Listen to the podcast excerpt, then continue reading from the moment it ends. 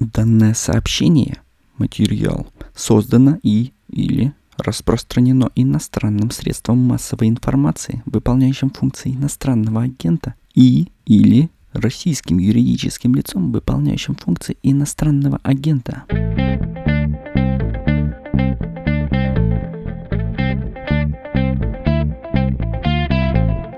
Здравствуйте, это «Что случилось?» Подкаст о новостях, которые долго остаются важными. С вами Владислав Горин и специальный корреспондент «Медузы» Лилия Епарова из почти что осажденного Киева. Лиля, привет. Привет. А, я вообще не нахожу вопроса, с которого можно было бы начать, какой был бы сейчас уместен, кроме вопроса «ты вообще как?» Я в порядке. Это хорошо. Да, я прошлой ночью впервые проснулась от взрыва, наверное, от, точнее, от, наверное, от работы системы ПВО, потому что в первый же день мне два совершенно разных незнакомых друг другу человека сказали в э, очень похожих формулировках, что ты, главное, запомни, если земля трясется, это значит россияне, и нужно куда-то прятаться, бежать. Это значит по нам прилетает, по Киеву. А если просто гром, громкий, пусть даже и страшно, это значит, что работают украинские ПВО, и они отбивают. Я теперь каждый раз эти советы, данные в первый же день в Киеве, вспоминаю. И вчера ночью просто проснулась, видимо, я точно уже не помню, это было прям в 4 утра, но кажется, впервые проснулась именно от того, что так громко работала система ПВО, как будто прям рядом с домом. Конечно, она не рядом с домом. Я с домом вообще представляю, как работает система ПВО, тем более не знаю, где тут системы ПВО в Киеве находятся, что они, как это куда отбивают, но прям было очень громко, да. Эм, ты знаешь, я был еще в глубоко довоенные времена в Киеве, в Одессе и в Крыму до присоединения, тем более до каких-либо боевых действий, в то время, когда это представить себе невозможно. И я сейчас себя ловлю на том, что я эмоционально не могу смириться с тем, что это на самом деле происходит, что города, которые я видел своими глазами, что там происходит это, но, кажется, нужно рациональное уже сделать и эмоциональным.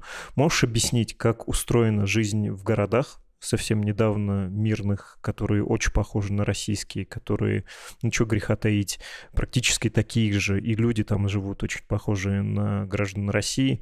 Какие там сейчас новые привычки, новый быт, вот кроме того, что ты описала, просыпаешься, если земля дрожит, можешь выходить, в чем мать родила, а если не дрожит, то можно попробовать и заснуть дальше. В чем мать родила холодно. Я, может быть, непривычная какая-то очень промозгла начало весны. Было. Сейчас уже прям совсем хорошо тепло солнышко. Знаешь, я все-таки гость в городе. Такой специфический гость, которому не совсем получается встроиться в ритм мирной жизни во время войны, да, или военной жизни простых граждан, которые пытаются как-то мирную жизнь продолжать мне приходится постоянно чем-то себя занимать, договариваться о каких-то встречах, об интервью, постоянно ездить куда-то на такси, тратить за это ну, достаточно большие деньги, потому что раньше, как мне рассказывали, все это, конечно, было дешевле, продукты стоили, дешевле лекарства, которые сейчас, в принципе, особо в городе не купить стоили, дешевле таксисты, понятно, не отказывались ехать в какие-то районы, например, на улицу Наумова, которая формально, в общем-то, ее называют окраиной, но для меня это даже не окраина, просто улица какая-то в городе Киеве, туда, например, таксисты отказываются вести, потому что это уже ближе к КПП, который ведет на Ирпень, а Ирпень обстреливают, и, в общем, никто не ездит. Мне приходится чем-то себя занимать, поэтому могу судить, наверное, сильно со стороны, но киевляне просто просто киевляне, с которыми я говорила даже не, не для того, чтобы там, записать их э, и как-то вставить их в какие-то тексты, материалы, рассказывают, что начали жить по принципу «один день, одно дело». То есть, если, например, ты хочешь добраться до мамы на 8 марта, купить ей цветы, да, коробку конфет, может быть, где-то попробовать достать, добраться до мамы, которая может жить в другом районе, а то и вовсе в киевском пригороде, это один день одно дело, потому что если ты реально возьмешь себе все эти задачи, да, цветы, конфет, такси, поставить маму вернуться до дома до 8 часов вечера, когда начинается комендантский час, и ты уже без спецпропуска никуда на улицу в принципе выйти не можешь это занимает огромное количество времени. Просто вся логистика, она растягивается, и я это тоже на себе успела заметить. То есть самые простые базовые действия, которые раньше занимали буквально несколько минут, можно было даже попробовать курьером все это отправить, первый Uber или приложение Уклон, да, тут очень популярное в Украине приложение до такси. И все, и ты там у мамы поздравила, еще можно вернуться, там успеть там поработать остаток дня. После восьми у тебя только-только начинается, может быть, какие-то выходы там бары, кафе, рестораны, друзья и прочее, прочее. Тут все, вот если хочешь поздравить маму с 8 марта, все, ты будешь сегодня, 8 марта, целый день поздравлять маму, и больше ты ничего не успеешь сделать, вообще ничего не получится. И это, конечно, такой специфический ритм Для тех, кто остается, нужно понимать, что Киев, конечно, ну, когда я приехала 7 марта, он был прям совсем пустой. До этого моим самым пустым городом в жизни была ранее пандемийная Москва, в марте, кажется, да, 2020 года, когда ввели первый локдаун. Я бы сказал в апреле, ну да. В апреле, да, я уже не помню, но вот для меня как-то запомнилось март-апрель. Тогда, в общем, весной 2020 года. И Киев, конечно, да, не хочется как-то составлять топ самых опустевших столиц, но Киев очень пустой был. Это 7 марта, да когда только до города добралась. Сейчас, кстати, движение реально восстанавливается. Я еще живу на высоком этаже многоэтажки, что, конечно, очень плохо, потому что консьерж э, постоянно угрожает мне, что Лили, прекратите жечь свет, потому что к нам уже приходила тероборона, и если вы будете продолжать жечь свет, то они пообещают как-то разобраться с этим сами. Просто я не знаю, что предполагает тероборона, может, перережет провода, чтобы свет не горел на верхних этажах, потому что если горит, то по предположению теробороны высотные дома в Киеве становятся освещенные, да, подсвеченные, становятся какими-то целями для работы вражеской авиации, артиллерии, предполагая. Ну, и, конечно, я не нарываюсь. Я вот мне один раз сказали, я сразу же перестала просто сжечь электричество в квартире вообще.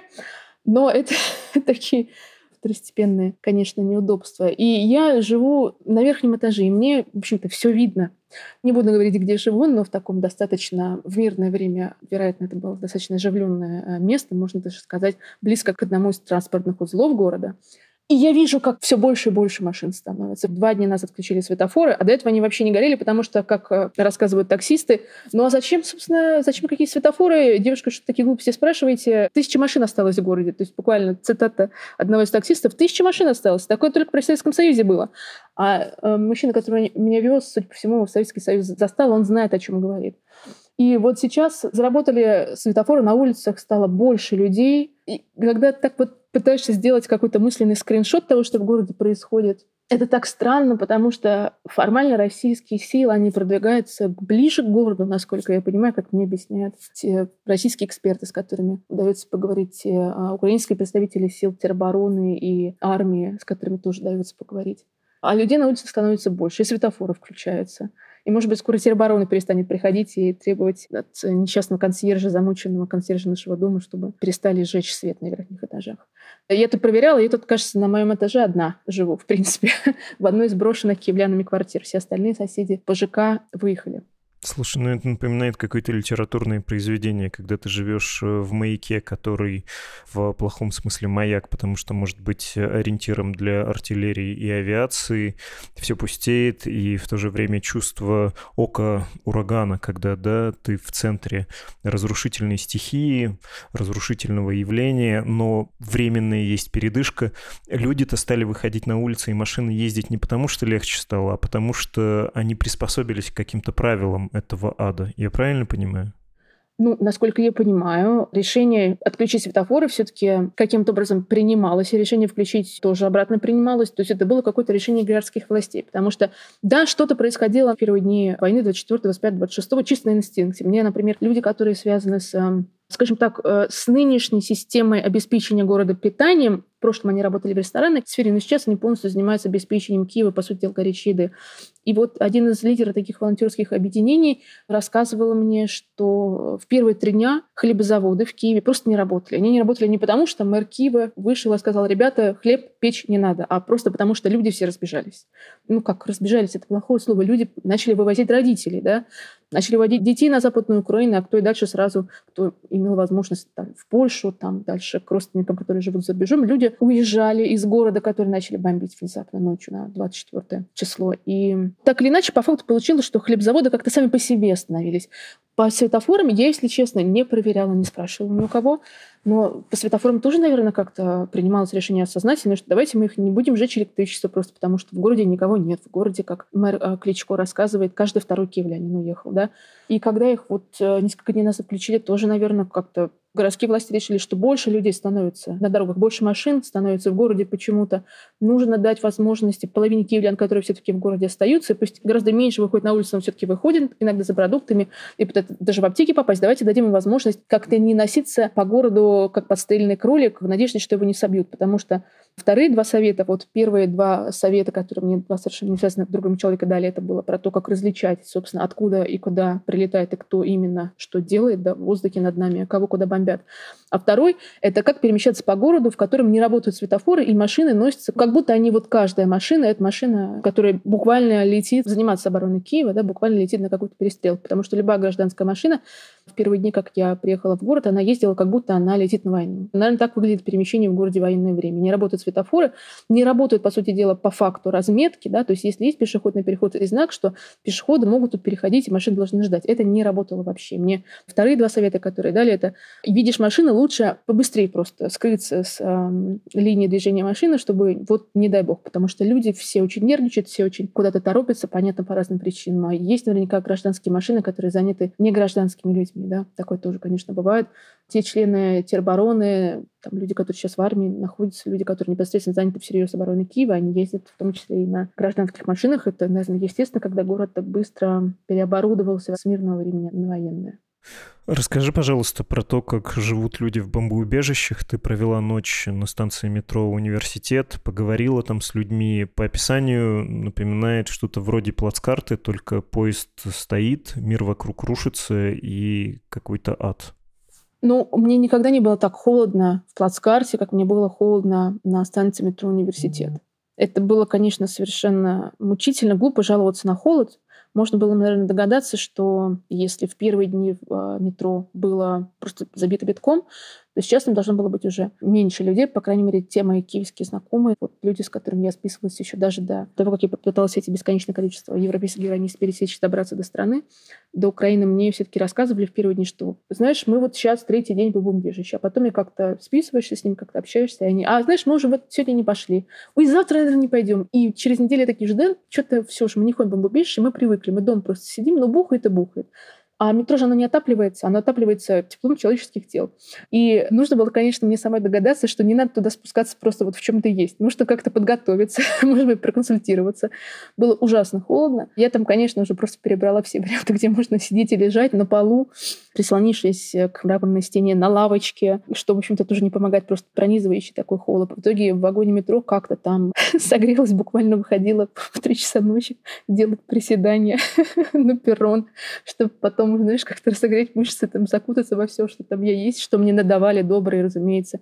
Чрезвычайно добрые, бесконечно добрые люди в Киеве, которые, несмотря на мой российский паспорт, да, и мою русскую речь, как мне говорят, с московским выговором, помогали буквально всем, да. Ничего мне, разумеется, не были должны, и все равно всем помогают. Про отношения ты сама сказала, просто в другом твоем репортаже было о том, как собеседник, который до этого был словоохотлив, активно с тобой делился впечатлениями, вдруг замолчал, увидев твой российский паспорт, и сказал, извини, мне сейчас как отрезало. В этот раз такого не было. И не было никаких подозрений, что ты со своим московским выговором ходишь, расспрашиваешь, высматриваешь. Ну, слушай, погоди. Там такого не было именно в тексте. Он просто действительно обратил внимание и резко дал мне понять, что да, вот у тебя российский паспорт, и я даже теперь не понимаю, кто ты такая. Может быть, ты вообще диверсант, который едет к нам в страну. Но он не перестал с нами разговаривать даже тогда, когда мы пересекали польскую украинскую границу, ехали из Пшемышля во Львов. Мы с ним говорили всю дорогу, все равно проговорили. Мы просто говорили даже не столько в другой интонации, не столько у него как-то фокус поменялся, сколько мы говорили о другом. Он понял, что у меня есть еще и та точка зрения, да, и точка зрения еще и человека с российским паспортом. И он начал как-то спрашивать, а что у вас думают, а как вообще у вас могло такое получиться, а ваши элиты знали? Ну, я, понятно, отвечала цитатами буквально из подкаста наших дорогих коллег Пирсова и Газа, который я слушала перед посадкой на один из рейсов, чтобы добраться уже до одной из европейских стран, через которую я пыталась добраться до Киева. Но разговор не прекратился. И здесь, э, ну, например, когда я спускалась в метро, я не стала это включать, потому что там как-то в самом метро все-таки гораздо интереснее уже было с людьми говорить. Но уже на, на, на спуске в метро ты должен понимать, что я пытаюсь спрятаться в бомбоубежище. Идет такая девушка, в общем-то, не в камуфляже, без автомата, да, через плечо идет по Киеву. В последние минуты перед началом комендантского часа в ППХ забегает э, в вестибюль станции метро «Университет». И ее тут же начинает полностью шмонать И тут же, когда я возвращалась там в 7.50 встала, чтобы дождаться, пока откроют вот этот грандиозный гермозатвор, дверь, которая герметизирует станцию изнутри, и подняться наверх-обратно с концу комендантского часа наружу, меня тоже шмонали. Проверяли все девайсы, все, что у меня там в пакете, где я тащила кремат и плед, э, в рюкзачке, который я с собой взяла там, чтобы, не знаю, там половина недопитого йогурта лежала и какая-то булка просто на остаток на эту половину суток, которую я проведу в метро. И когда они увидели, ну, то есть, как это началось же не просто так, да, вот не всех так проверяют. Есть люди, которые живут там уже третью неделю. И, разумеется, этих людей уже знают, и у них 15 раз уже проверили паспорт, их не проверяют. Но каждого новичка, разумеется, они смотрят документы. И тут видит мой российский паспорт. И начинаются, конечно, вопросы. Но меня даже с российским паспортом пропустили в стратегический объект бомбоубежища потому что я смогла людям объяснить и доказать, что я действительно журналист. И полиция, хочу сказать, была очень вежливой и действительно очень восприимчива. Они прекрасно понимали, что в Киеве сейчас работают и журналисты. И никто мне в упрек этот российский паспорт не поставил сотрудников полиции, где там в пятером меня проверяли, но сказали такую фразу. Вы только когда спуститесь вниз в метро, на станцию, вы людям там свой паспорт не показываете, и лучше с ними особо не разговаривайте, и вообще не вызывайте там лишних вопросов и лишних движений не совершайте. Потому что если узнают, что у вас российский паспорт, разорвут. Это вот цитата, да, если узнают, что российский паспорт, вас разорвут. Потому что, как мне объяснили сотрудники полиции уже наверху, то есть я еще не спустившись была готова, люди там живут, да, уже третью неделю, безвылазно практически вот эти совершенно образованные, работающие сотрудники индустрии кино, экономисты, преподаватели, они как спустились вечером 24-го, да, после когда увидели впервые в жизни, наверное, как бомбят цивилизованный европейский город, вот они как спустились, так они и не выходят. Ну, может быть, поднимаются на пару часов. Максимум те, кто рядом живет с метро, поднимаются на пару часов, чтобы как-то, не знаю, выпить кофе. Выпить кофе считается роскошью, если ты живешь в метро. В первые дни выпить кофе считалось, наверное, роскошью по всему Киеву, но сейчас уже как-то попроще, потому что супермаркеты работают, на удивление. И продукты там даже появляются на полках. И можно даже отхватить пакет молока я вчера сумела перед э, вот этим введением комендантского часа очередного на полутора суток, я умудрилась отхватить наконец-то пакет молока. Я была так счастлива, ты даже не представляешь, потому что жить без э, продуктов, которые вот, ну, живые, да, какое-то, не знаю, там, мясо, фрукты, молоко, любая молочка вообще, это на самом деле трудно организму, который привык к более-менее комфортной жизни. Да, и возвращаясь на станцию метро, я там, конечно, никому паспорт не показывала, но, в общем, полиция меня буквально предупредила, что люди там в очень высоком нервном напряжении живут. Потому что они ведь действительно в метро находятся не потому, что им там вот кайфово, потому что всем комфортно жить в метро. Вот ты там постелил плед на абсолютно ледяном мраморе, и тебе кайфово. Нет, не поэтому. Люди живут в метро, потому что им страшно, потому что их бомбили. Они реально боятся, что в метро на станцию спустятся российские диверсанты. Одна из девушек мне сказала, что я в первую ночь постоянно прислушивалась, потому что я думала, что российские диверсанты сейчас спустятся и всех нас расстреляют. То есть люди там живут вот в таких э, впечатлениях от а, жизни в Киеве. И, конечно, это грустно чрезвычайно. Но опять-таки я говорила там в метро на станции со своим русским, э, московским, как говорили, акцентом, и никто, ну, бровью не повел. Ну, то есть не было таких вопросов. Полиция меня не пыталась выгнать на улицу с российским паспортом в комендантский час. Сжалились, видимо. Я хочу тебе два вопроса задать в одном, чтобы не прерывать тебя, потому что, ну, в общем, интересно то, что ты рассказываешь, и не хочется сбивать э, вот эту атмосферу, которую ты совершенно блестяще своим рассказом передаешь. Во-первых, встречала ли ты там людей, которые хоть с какой-то сложностью, хоть с какой-то долей понимания относятся к тому, что происходит, которые были бы, ну, например, до последнего момента расположены к России и даже 14 год, которых не смутил бы. И вот они удивлены сейчас.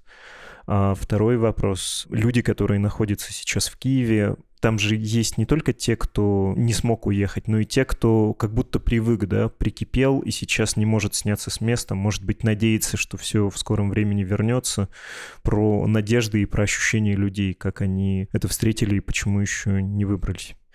Я не буду называть имя, тем более адрес этого человека, но первые две ночи в Киеве я перекантовалась у знакомых знакомых, я переночевала у бывшего путиниста киевлянина, украинца, не человека с двойным гражданством, насколько мне известно, который, как он сам мне рассказал в одной из наших посиделок, что а я вообще до 2014 года носил майку с Путиным буквально. У меня, знаешь, Лили, у меня была майка, на ней был нарисован Путин. И мне очень нравилась экономическая политика России, ее такие начинающиеся тогда, ну, ставшие чуть более очевидными для обыкновенной публики имперские амбиции. Мне все это очень нравилось. Мне нравилось, что они как-то вот так мыслят себя таким большим государством. Мне вообще, говорит мне вот этот мой собеседник, да, я, видимо, такой человек, которому нравится ощущать себя частью чего-то большого. Мне нравилось. Я ездила в Россию. А дальше он рассказал, что до того, как началась война, уже после 2014 года, до того, как началась война 24 февраля, он планировал огромное количество туристических поездок по России именно. Камчатка, Соловки. То есть те места он не называл, до которых даже я не то чтобы не мечтала, даже не думала, что, может быть, наверное, надо туда съездить. Хотя я, конечно, тоже путешествовать по России люблю. И вот знаешь, что есть какое-то э, то ли вежливости, то ли смещение, не стала у него спрашивать, как он теперь относится, потому что все было понятно. Потому что это был человек, который, когда обстреливали, он пришел вот ко мне в комнату, точнее, в комнату, которую мне выделил для того, чтобы там переночевать, и сказал, Лили, давай, слушай, жались, может, поднимем. Потому что хочется как-то видеть, откуда что стреляет. Да, я, я просто сначала не поняла, зачем поднимать жалюзи, вроде там, ну, то есть и так светло, там освещение какое-то. Просто мне хочется, чтобы все окна были открыты, чтобы все было видно. Я вот пока еще не пуганная, да, по мне еще не прилетала, мне хочется понимать, что происходит на улицах, да, кто там ходит, откуда стреляют, где-то, может быть, дымы в небе, следы от ракеты, прочее, прочее, прочее. И после таких каких-то вот э, вещей, которые просто в живом быту киевском проявляются, уже не хочется никого спрашивать, а если вот вы были путинистом, как вы сейчас относитесь э, к Владимиру Путину? Потому что понятно, как люди относятся. Люди круглосуточно, сделав то самое свое одно дело, которым они занимаются в течение дня, они круглосуточно все остальное время находятся на связи. Они созваниваются со всеми, с украинцами, которые живут в Лос-Анджелесе, которые неделю назад добрались до Львова, которые находятся в Польше, которые три дня назад перешли границу, которые только собираются выезжать на границу, да, и есть такой ритуал, насколько мне объяснили, есть ритуал. Разумеется, каждый из нас сейчас состоит в огромном количестве чатов рабочие, чаты есть какие-то семейные и прочее, прочее, прочее. И у а, людей, которые в Киеве живут, у них есть такой ритуал. Где бы ты ни находился, там, в метро ты проснулся в 8 утра, в Польше ты проснулся, да, чуть попозже, там в Киеве ты э, в подвале многоэтажки сидишь в импровизированном бомбоубежище, решил спуститься сегодня ночью. Ты с утра должен отправить плюсик или какое-нибудь там слово «привет» или «я в порядке» в тот чат, в котором ты состоишь. Потому что если ты к полудню этот плюсик не отправишь, то начнут сразу же писать все. Где ты, что с тобой. Все очень сильно за всех переживают и пытаются выстраивать вот эти, конечно, отчасти совершенно рациональные, потому что что люди, которые находятся в Лос-Анджелесе, смогут сделать для человека, который не отправил плюсик из, не знаю, из рыпения наверное, связаться с волонтерами, да, но эти иррациональные системы взаимоподдержки, хоть какого-то мониторинга, хоть какая-то попытка удержаться за эту реальность и начать ее хоть как-то, хотя бы в информационном смысле контролировать, это все очень моментально выстроилось. И все люди в Киеве, все люди в Украине не находятся на постоянной связи друг с другом те волонтерские структуры, которые выстроились за сутки, за считанные часы, это просто что-то невероятное. Я разговаривала с людьми, ну, то есть любой в Киеве сейчас, в принципе, любой волонтер в Киеве может через три звонка дозвониться, наверное, до, не знаю, там, до любого человека, там, до, до Брюса Уиллиса дозвониться, да, если ему понадобится они достают все, что угодно, откуда угодно. Непонятно, как им хватает энергии пропускать через себя такое количество информации как всего лишь один из координаторов мне рассказывает, что на него в одни конкретные сутки в конце первой недели марта было заведено около сотни процессов, сотни логистических цепочек, которые он должен был разрешить или хотя бы хоть как-то подвинуть в течение дня. Подвоз медикаментов. Нужно найти автобусы, чтобы вывести людей из Бучи. Да, Бучи – это один из пригородов а, Киева, через который сейчас проходит наступление российских сил, которые, по данным некоторых аналитиков, пытаются все-таки продолжать э, наступление на город и, может быть, даже попытку его окружения. Это, в принципе, не точно, потому что, разумеется, российские силы не делятся планами да, своими. И вот этот тезис о том, что изначально планировалась какая-то стремительная атака на Киев и стремительный штурм и взятие города, это, в общем-то, информация, которая пришла нам по данным иностранных разведок, и мне пока не удается подтвердить ни через каких-то российских э, взвешенных аналитиков, ни через слова каких-то украинских военных специалистов. Так вот, э, этот волонтер, он, значит, достает в один день автобусы, чтобы добраться до Бучи, он организует поставку медикаментов, он дописывает медицинский бот, который помогает людям, которые застряли в Киеве, найти лекарства от чего угодно буквально, потому что у кого ничего нет, в аптеках ничего нет, но люди как-то пытаются достать. А вдруг у кого-то какая-то ампула осталась дома, да, и написан уже специальный медицинский бот, который позволяет просто написать, у меня нет вот этого, да, инсулина. У кого есть инсулин? И люди как-то просто привозят в итоге этот инсулин, если удается его кого-то просто дома отыскать. Разумеется, помощь фронту идет через этих волонтеров, да, и нет такого разделения, что я занимаюсь только гражданскими нуждами. Да я никакие бронежилеты не вожу. Бронежилеты сейчас нужны всем. У меня, например, есть бронежилет. Сейчас с собой вот лежит под тумбочкой в квартире. И да, и эта помощь тоже волонтеры организуют. И все эти логистические цепочки многочисленные заведены на огромное количество людей, но, но все равно это всего лишь человек, да, это не какой-то компьютер, который может автоматом все эти задачи решать. И все эти люди поэтому каждодневно пропускают через себя огромное количество скорби. Ну вот без пафоса совершенно просто скорби человеческих страданий в самом буквальном смысле. И э, эти люди как-то выдерживают, продолжают э, работать. И, конечно, вот волонтерское сопротивление, гражданское, это то, что меня восхитило в нынешнем Киеве больше всего. Как они с улыбкой и продолжая вот только отдавать и отдавать, и отдавать и свою энергию на все это, да, продолжают помогать всем, в том числе помогать корреспонденту Медуз с российским паспортом, да. От одного еще из волонтеров я не услышала, что, а знаешь, вот выйди из нашего офиса, да, вот мы тут помогаем, а тебе помогать не будем. И мне тоже помогали, точно так же, как они помогают десяткам, сотням людей каждодневно. Понятно. Я всем хочу посоветовать прочитать твой репортаж. Там есть э, довольно милый эпизод с алкоголем, как в сухой закон в Киеве его все достают, и какие-то жизненные истории, рассказ про девушку, которая сходила на последнее, будем надеяться, на сей момент, а не вообще тиндер-свидание, и у которой все было хорошо еще вчера, и вот началась война, и ощущение того, что старое, вот оно, протяни руку, и вроде дотянешься, но на самом деле никогда не вернется уже, да, в этот мир, оно там передано филигранно. У меня только последний вопрос к тебе, и он личный. Ты когда будешь выбираться? Потому что окружение все-таки не иллюзорная перспектива, и какие-то бои, штурм, это видно по другим городам украинским. Все может быть. За тебя лично тоже тревожно.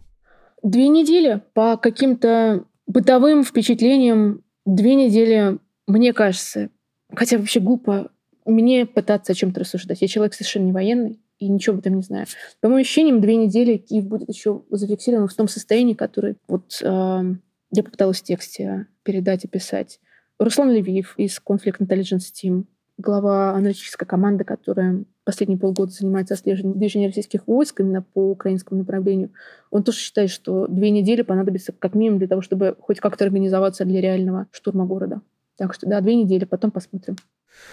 Удачи тебе. Э, вспоминается наш, кажется, летний разговор. Из Риги приезжала Таня Ершова, редакционный директор. Мы пили вино в летней совершенно прекрасной Москве. И ты говорила, вот в Афганистане происходят интересные вещи. Хочется там очутиться, ну, потому что это профессиональный вызов.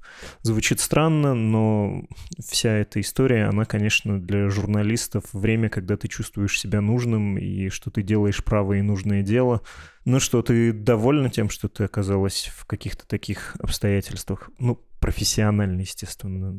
Есть у тебя удовлетворение? Слушай, вот то, что сейчас происходит, это самое плохое, что когда-либо вообще происходило а, в моей карьере, наверное, можно так сказать. Если бы можно было взять все свои слова назад, ну, некоторым журналистам действительно хочется поехать на войну. Но если бы можно было просто не говорить этого тогда, я помню, мы сидели за столиками под зонтиками. Вот если бы это как-то могло на что-то повлиять, лучше бы никогда не оказываться на войне. Ну, серьезно. Прости меня, пожалуйста, за этот вопрос. Крепко тебя обнимаю. И я. Я тебя тоже. Это был подкаст «Что случилось?» о новостях, которые долго остаются важными. Мы говорили с Лилией Епаровой, специальным корреспондентом «Медузы», и после этого разговора крайне трудно прочитать обычные, нужные, но дежурные слова про подписку, про донаты и про все прочее. Давайте свернемся поскорее и не будем этого делать в этот раз. Счастливо, берегите себя, своих родных, друзей и до встречи.